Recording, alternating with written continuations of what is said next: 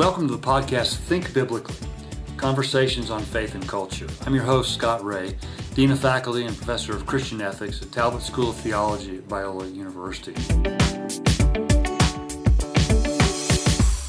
We're here with our guest, my good friend, Dr. Brent Waters, who is uh, the Stead Professor of Christian Ethics at Garrett Evangelical Seminary in Evanston, Illinois.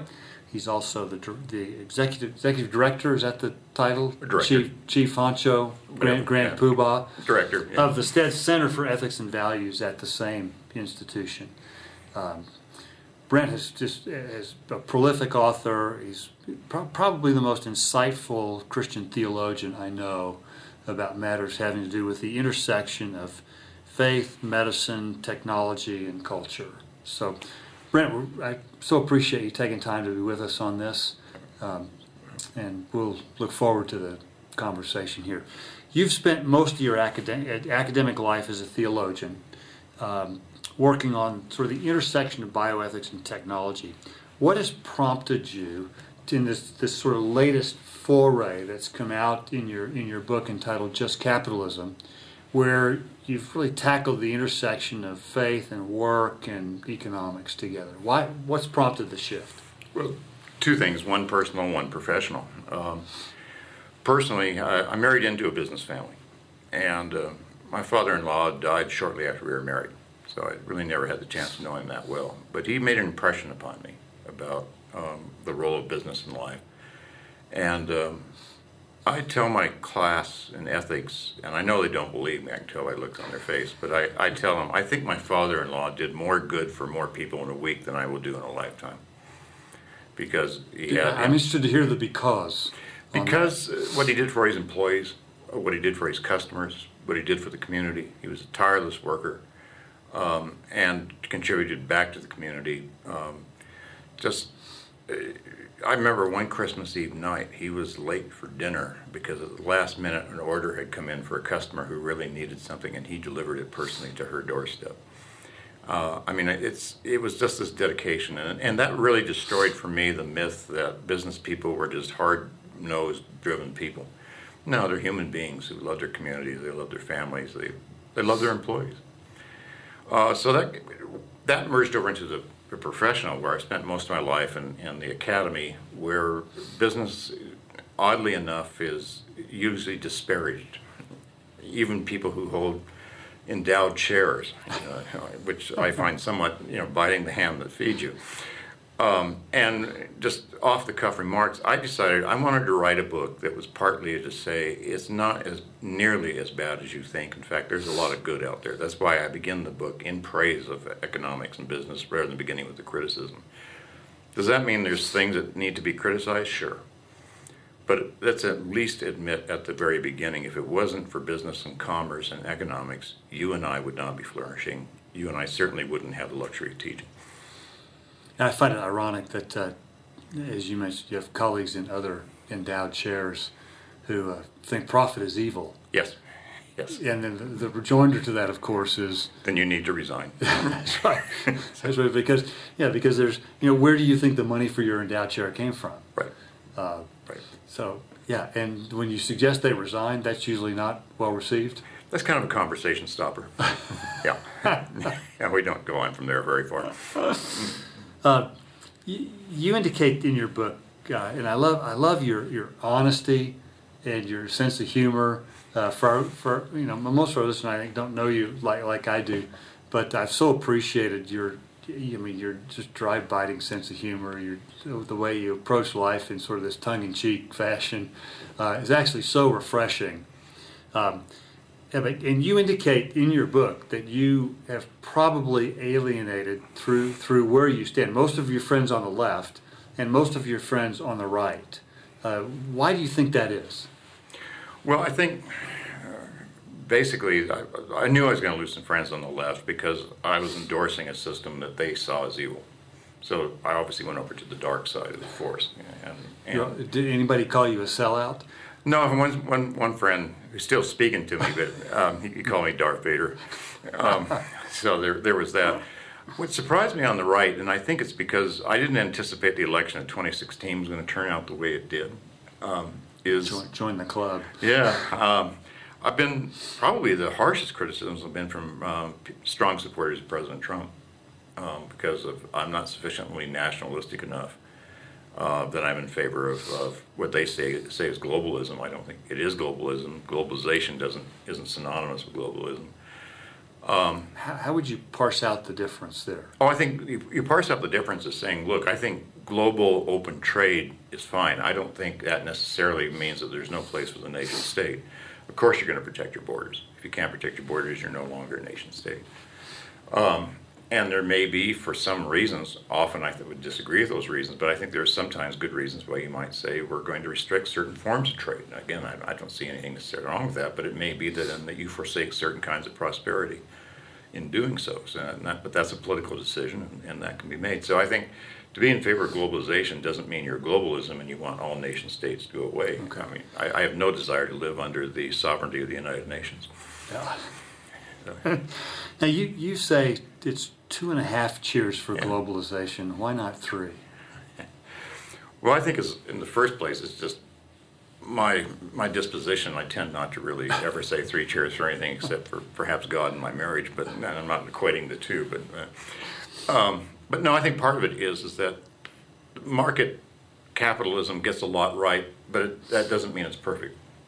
So I, I, I think that market-oriented capitalism doesn't do a very good job with helping everyone compete evenly. We uh, we tend, you know, there's going to be winners or losers in any kind of competitive system. And how do you help the losers be able to compete? I think so. That's part of the reform that needs to come in. I don't think we do a very particularly good job of educating people to participate in the marketplace, and we really haven't thought, thought things through. Even in the United States, for instance, I read an article recently. Um, 98% of our high school students are pre-college. But it's estimated over the next 30 years, only about 30% will need a bachelor's degree for the job that they're having. So we have very poor vocational training. And for example, I think in terms of policy, I would have liked to have seen more money invested in community colleges rather than universities, because that's really where the job training is. Yeah, and, and trade and vocational schools, and you know, I have a son that went to one of those. Um, and I admit it took some time for you know for Dad to get over that he wasn't doing the four-year college route. Uh, but it turned out what he, what he's done Yep. suits him far better. Uh, and college would have been, you know, would have been throwing money away. Right. So w- tell, tell us a little bit more, you know, what's good about market systems? Well, I think market systems are good from the standpoint that it allows individuals to make their own choices and that they're responsible for those choices. Uh, no one forces me to buy products. I, I choose to buy them, and if I make a mistake, then I can't blame anyone unless, unless I was lied to or something like that. It also gives an opportunity for people to produce and to sell and, and to help other people. I think it's, it's remarkable to me that we overlook, in terms of love of neighbors, something as simple as exchange. I mean, exchange is a wonderful thing. I, I get what I need, you get what you need. It provides employment, it provides a lot of good things, and primarily every day we're interacting with strangers. And if you look at market economies, they tend to be much more peaceful.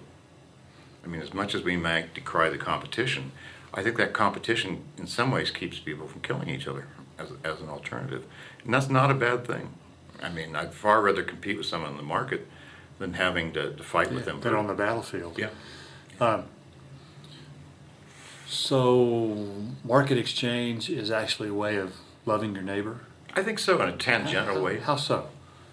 Well, um, okay, let's say, let's, let's use a kind of, not farcical example, but a typical example, because, I mean, most of the neighbors that I encounter now I never meet. So, um, and I think this example may come out of the book. Let's say one night I decide I need to buy a new computer so I can continue to write articles and books that are read by very few people. So, so I, I order my computer, takes a few clicks, and I'm done. What's probably what I'm not conscious of is the literally hundreds of economic transactions that I've initiated with, with neighbors around the world. Uh, for example, the, the computer servers may be in Vancouver. Customer ser- or customer review or the reviewing the orders in Dublin, Ireland. The basic components, software, hardware are made all around the world, maybe in six or seven different countries. The final computer is assembled in Beijing, air freighted by a corporation headquartered in Memphis, Tennessee, delivers it to my doorstep. Um, the night that I try to set up my computer, it doesn't work. I call the call center. It's in Bangalore. Now, literally, I've only talked to one person, but I've interacted with hundreds, and these are my neighbors. In a global economy, these are my neighbors, and I've provided, just you know, not on my own, but along with other consumers, their livelihood. So you've done. I mean, yeah, you've done. It's, it's pretty clear, I think, that you've done good for them Mm-hmm. by by that trans that series of transactions you initiated. That's typically, though, not the way we think about our neighbors. Right. I mean, our, typically, I think we think about our neighbors as somebody whose whose face we see, whose Right. name we know, who we actually have conversations with, who we can contribute to their, you know, to their flourishing, sort of up close and personal. Right. And so, I mean, I, I could see some people saying that's that's a stretch to see to see people in the global supply chain as my neighbors. Well, I, I don't think it is a stretch. I mean, this is where I, I rely on Karl Barth, where he has this marvelous distinction between neighbors near and neighbors far. And your neighbors far oftentimes are simply anonymous. Now, that doesn't mean you don't need nearby neighbors that you're more familiar with. And I think there's a part of the economy that's very good. Mean, I'll give a, a second example that actually did happen. Was uh, I go to this uh, barber shop that's run by a, a few middle-aged women, and they don't take credit cards. Well, one day I, I go to pay, and there's no cash in my wallet. So I offered to leave my mobile phone hostage as I go get cash and pay for my haircut. And, and the barber said, no, next time you drive by, just stop by and pay me. They, they didn't want to take your flip phone as No, no, he didn't- no, they weren't interested in any of that. But I thought, okay, this is there's something really good about that. The- face to face, they know I'm a professor, I'm absent minded, that this is plausible, that I'm not trying to stiff them. Um, now, I thought, I'll try that with Amazon next time and see how far that, that gets. So, and that's not going to work, you know. So there's different levels, but I think you need both. It's not either or, it's both and. yeah. And I think we, we you know we shouldn't underestimate the fact that you know the, the, the folks who run that hair salon they they know you, had a long history with you, and they trust you. Right. You know, I, and there there are a lot of transactions that would never take place if we didn't trust each other. Right. Um, Right. In fact, I you know I, I would have no no reason to trust my faraway neighbors Right. in, in many of these transactions. But it, I mean, it's all, it's all I mean it's all premised on trust. It is premised on trust, and, and I guess what I would like to argue is that we we tend to assume that mistrust is normal and trust is is not. I think it's just the opposite. I yeah, yeah, and, I, and I've, I've often said to my own students that uh, you know trust is the engine that fuels our economic system, not greed, or, or not even I, I think maybe not even self-interest, Right. uh, but it's trust that's the lubricant um, for that.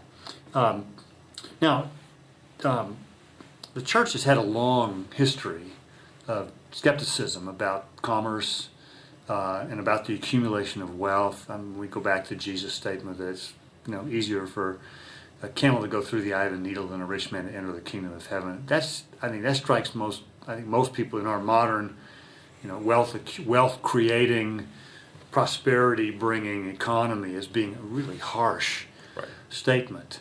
Um, help us understand what Jesus meant by that uh, in the in that first century setting in which he said it. Well, I think I think two things. First of all, be careful what you set your heart upon, and uh, I think what Jesus reminds us that other than God, everything is going to disappoint.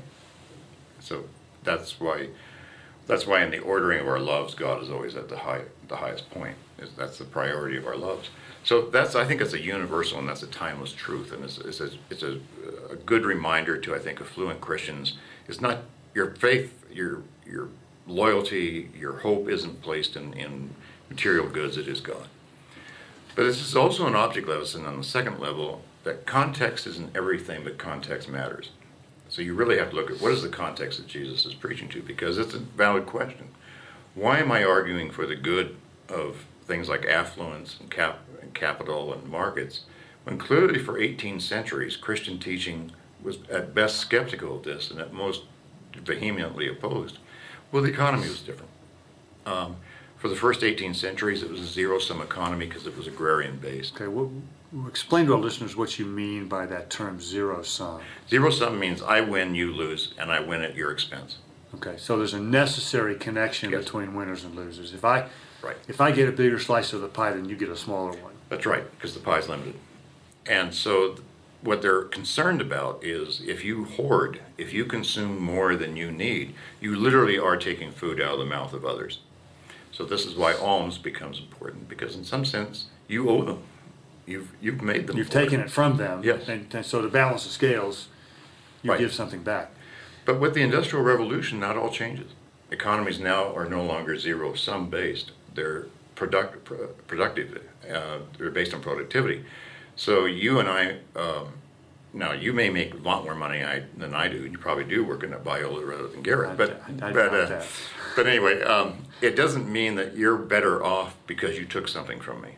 It just means that for a variety of circumstances, maybe you worked harder, maybe you were lucky, for, but for a variety of circumstances, you're better off, but not because you've impoverished me. And that's what modern economies are based on. Now, that doesn't mean there isn't a host of ethical issues on how money is made in a modern economy, but I don't think you can say, okay, these economies are now predicated upon the rich making the poor poor. But that's isn't isn't that what lots of politicians mean when they say the rich are getting richer and the poor are getting poorer? I mean, Well, don't don't they yeah. mean that the rich getting richer is actually causing the poor to become poorer? Well, if they mean that, then it's either through ignorance or a willful disregard for the truth, um, because that's simply not the case. Now, you can make the case that the gap between rich and poor is widening, and, and there's good evidence that it is. But as an ethicist, the question I would pose is: as long as the floor is rising, does the gap matter? And I think if you're going to argue that if the gap matters, it's for other reasons than simply the wealthy are getting more more wealthy. Um, I'm also not sanguine about the narrowing of the gap anytime soon because of the rate of innovation. Innovations, periods of innovation always make wider gaps. Okay, and that, that goes back to a, a part of the book that you talked about. You quote the late uh, economist Joseph Schumpeter, and his, his well-known phrase of creative destruction. Um, you know, we sort of use that example that when cars came along, all everybody in the horse and buggy industry lost their jobs and you know lost their careers and their businesses. Um, and so I think it sounds like what you're arguing is that um, the, the creative destruction that comes with innovation is happening so much faster today, uh, and it's creating more it's creating more temporary losers Right. that, that have to retrain and retool uh, and get themselves into another uh, you know a productive sector of the economy. Right. So how? Uh, but the, the criticism is that you know how can this displacement of workers, the loss of jobs, you know some people will. I mean they're I mean they're never going to they're never they will never recover from this. How can that creative destruction on balance be a good thing? Well, I think on balance, on a macro level, it is because it generates actually more jobs. It, it creates and, and, and creates in the, in the short time more opportunity, which, which then creates it. And I think there, there, it's almost inevitable because, uh, well, let me first of all back up.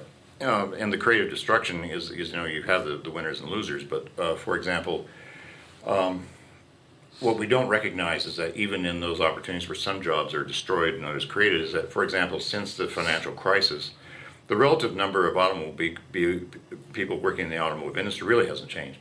Detroit was hit hard, but not the automotive industry. It just migrated elsewhere. For example, I, I own a car that's manufactured and assembled in Japan. Now, when I take it in for servicing, as far as I know, there's no Japanese citizens working there. I don't think so. Yeah, yeah. And what am I told when they uh, offload it in Long Beach? The same thing as American citizens that are doing the offloading and delivering. So that actually, with a certain decline of some American-made, quote, American-made cars, the void is filled with others, which then creates other jobs because they need dealerships and distribution centers. The other thing too is it shouldn't surprise us that jobs change a great deal rather rapidly, and sometimes we just don't take account of it. Uh, I mean, just a silly example. Uh, my wife and I have started watching on YouTube reruns of What's My Line, you know, from the, Yeah. from the 50s and 60s. Yeah. What amazes us is how many of the jobs are, don't exist anymore. They just, Yeah. They're just gone, and they've been gone for a long time. Um, and now, do we want to really go back to an era where there's no calculators, there's no smartphones? I mean, all the things that you and I take for granted? Probably not. But that means there's certain kinds of jobs will no longer exist because there's no need for them. And I can see in the, in the long run scheme of things, I don't see us lamenting No. that those things are gone. Right. Um, so let, us go. You, you, said just a minute ago that uh, affluence is a good thing, mm-hmm. and and the, the, wealth that's created by markets is on balance a good thing. Um, you know, yet we have a lot of people in our Christian circles who extol poverty as a virtue. Uh, why, why, why is poverty seen as, as such a virtuous thing? Um, and why, and why don't you think the scripture teaches that? Okay. That's a fair question. And I think some forms of poverty are a virtue if they're voluntary. I, I think Mother Teresa was a very virtuous woman, but she chose that poverty. Uh, I think involuntary poverty just grinds people down and it destroys them. Because if you're, for example, if you're a single parent, you're trying to put together three part-time jobs to support support your children. You don't have time for anything else, and, and you're weary and That's you're right. broken, and you don't have time to really think about these things. One of the things I discovered in writing this book is Scripture is quite correct. Um, we do not live by bread alone, but you don't know that until you have more bread than you need to eat. And I think that that's what affluence allows us to do is we begin to realize there is more to human flourishing than simply working and, and, and being engaged as in, in, in the marketplace. But what that affluence allows us to do is the leisure and the time to really pursue those those uh, avenues of life, families, churches, voluntary associations, where we flourish.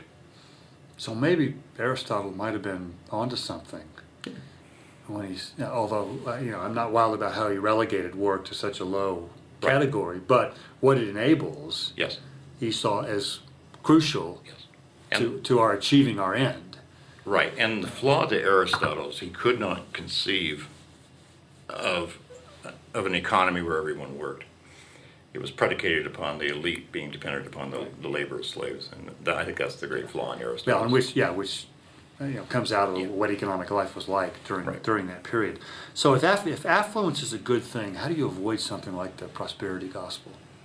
Oh, because your affluence isn't a reward; it's what you're entrusted with. Um, so that uh, if you don't do a good stewardship uh, with with the affluence that you have accumulated, I think you'll be held accountable.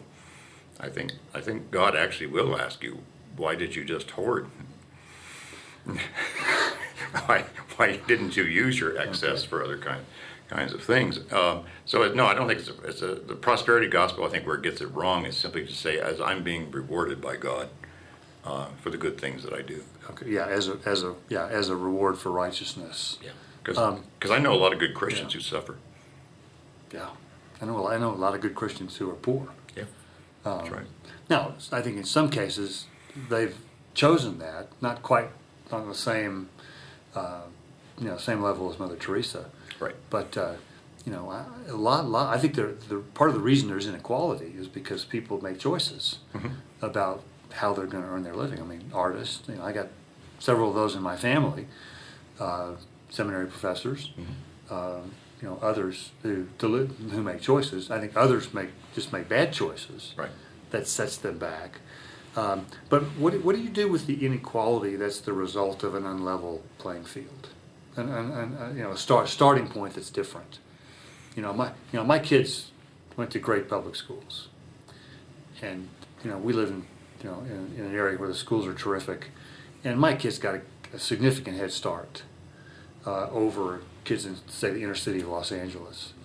Um, so. I mean, inequality that's the result not of any choices that are made, but simply, you know, the, the luck of the zip code you were born into. Right. Well, despite what the Democratic candidate who came in second place in the primaries in 2016 says, you go Sweden. Sweden's a very interesting example because Sweden's Sweden has a first-rate educational system. Through primary and secondary, it's, in, it's funded entirely through vouchers. And it's fierce competition between private, public, for-profit, nonprofit schools. And what determines their success is their enrollment, because if they don't make certain enrollments, they close. And this includes, you know, uh, state schools as well.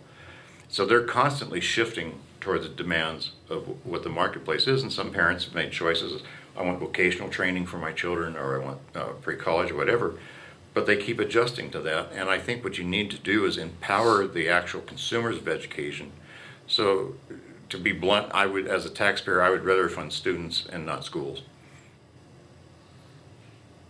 And, and sort of ma- maximize parents' ability to choose Yeah. so that Right. it forces as much competition as, as possible. Right. Um, Okay, yeah, uh, that, that one has some hills to climb with the, with It the, te- with the teachers' unions and, Yes, it does. um, Yeah. and, and the education establishment. Mhm. But I think that to see an example of where it works in other parts of the world, Mhm. um, I mean, because that, it seems to me that leveling the playing field at the very beginning is the, the one place where we can fix the issue of economic inequality. Yeah. Um, Now, I, I also, I'm, I mean, I think it's worth losing sleep about when, where inequality is the result of injustice Right. that's done. It seems to me, if as I read the prophets, that that's what they railed about most frequently when it came to economics. Right. That it was that, that the disparity between the rich and the poor, when it was the result of injustice, which was the norm in the economies of the ancient world, that's what they got most exercised about. Yes, but but but I think what's also interesting in in when you look at the prophetic literature, who did they rail against? They usually railed against the king. Uh, I mean, so that I think that they say, okay, it, it is an injustice for the state to take more than it needs um, to exist, where it takes money to you know aggrandizement and, and, and things like that. I mean, I think it's very interesting in, in in Samuel's warning to the people. He says, you realize, you know, God will give you a king, but then He'll take your sons, He'll take your money, He'll take your crops, and now if you still want it, God will give you a king, but this is the price. And I think that that's part of the prophetic warning is that the state isn't necessarily a good substitute for the market when it comes to your well-being. All right. Now, you, you've all you, that we, we just covered part one of your book. Right. that you know market exchange is a good thing, but there's a but coming. So what, what's the but that, that finishes out that sentence? Yeah. The, the but is that uh, okay, market exchange is necessary, but it's not sufficient. If you and I want to live the abundant life, it it has to go beyond simply exchange, and it's what I call communication. Communication comes from the word koinonia, and it can be communicated, or it can be uh, translated as a community, communion, communicate. So, to exchange the goods of, of creation means what is yours becomes mine, what is mine becomes yours. But to communicate the goods of creation is what is yours and what is mine becomes ours. And that's just fundamentally different. Now, I think I think communication builds upon exchange. It, it needs to, to tend to the material well-being of people who who be engaging community. But I think, okay, when you ask where do we flourish? Well, I think we flourish in families, in churches, in, in associations that aren't necessarily driven by exchange. I think it's very telling that, for example, when you go and take the Eucharist at church, you don't buy the host. That's right. you communicate the host. Um, Yeah. And, and I think it's vitally important to, to, to remind ourselves that, I mean, I think families would be dreadful places if they were run like businesses. Hey, I mean, it's just, it's just a, it's a bad fit. I, I I don't like the idea of my my kids when they were teenagers thinking that they could fire their parents. Uh, Right. You know Right. that, that that's not a pretty sight. No, it's not. So there's so there's there, I mean there's there's a lot more to human flourishing obviously than just our material well-being. But without that material well-being, that's that's presupposed for, Yeah. for for for full human flourishing. I think so because I mean, if I, if I'm spending all my time either through necessity or or greed, um, you, know, you know, going after wealth, when do I really have the time to engage in something I would call Sabbath, which is being in the receptive mode of receiving the good of creation in its in its totality? I don't, and I think in, in the absence of that, we, we do not flourish. We survive. We may survive very comfortably, but we don't flourish.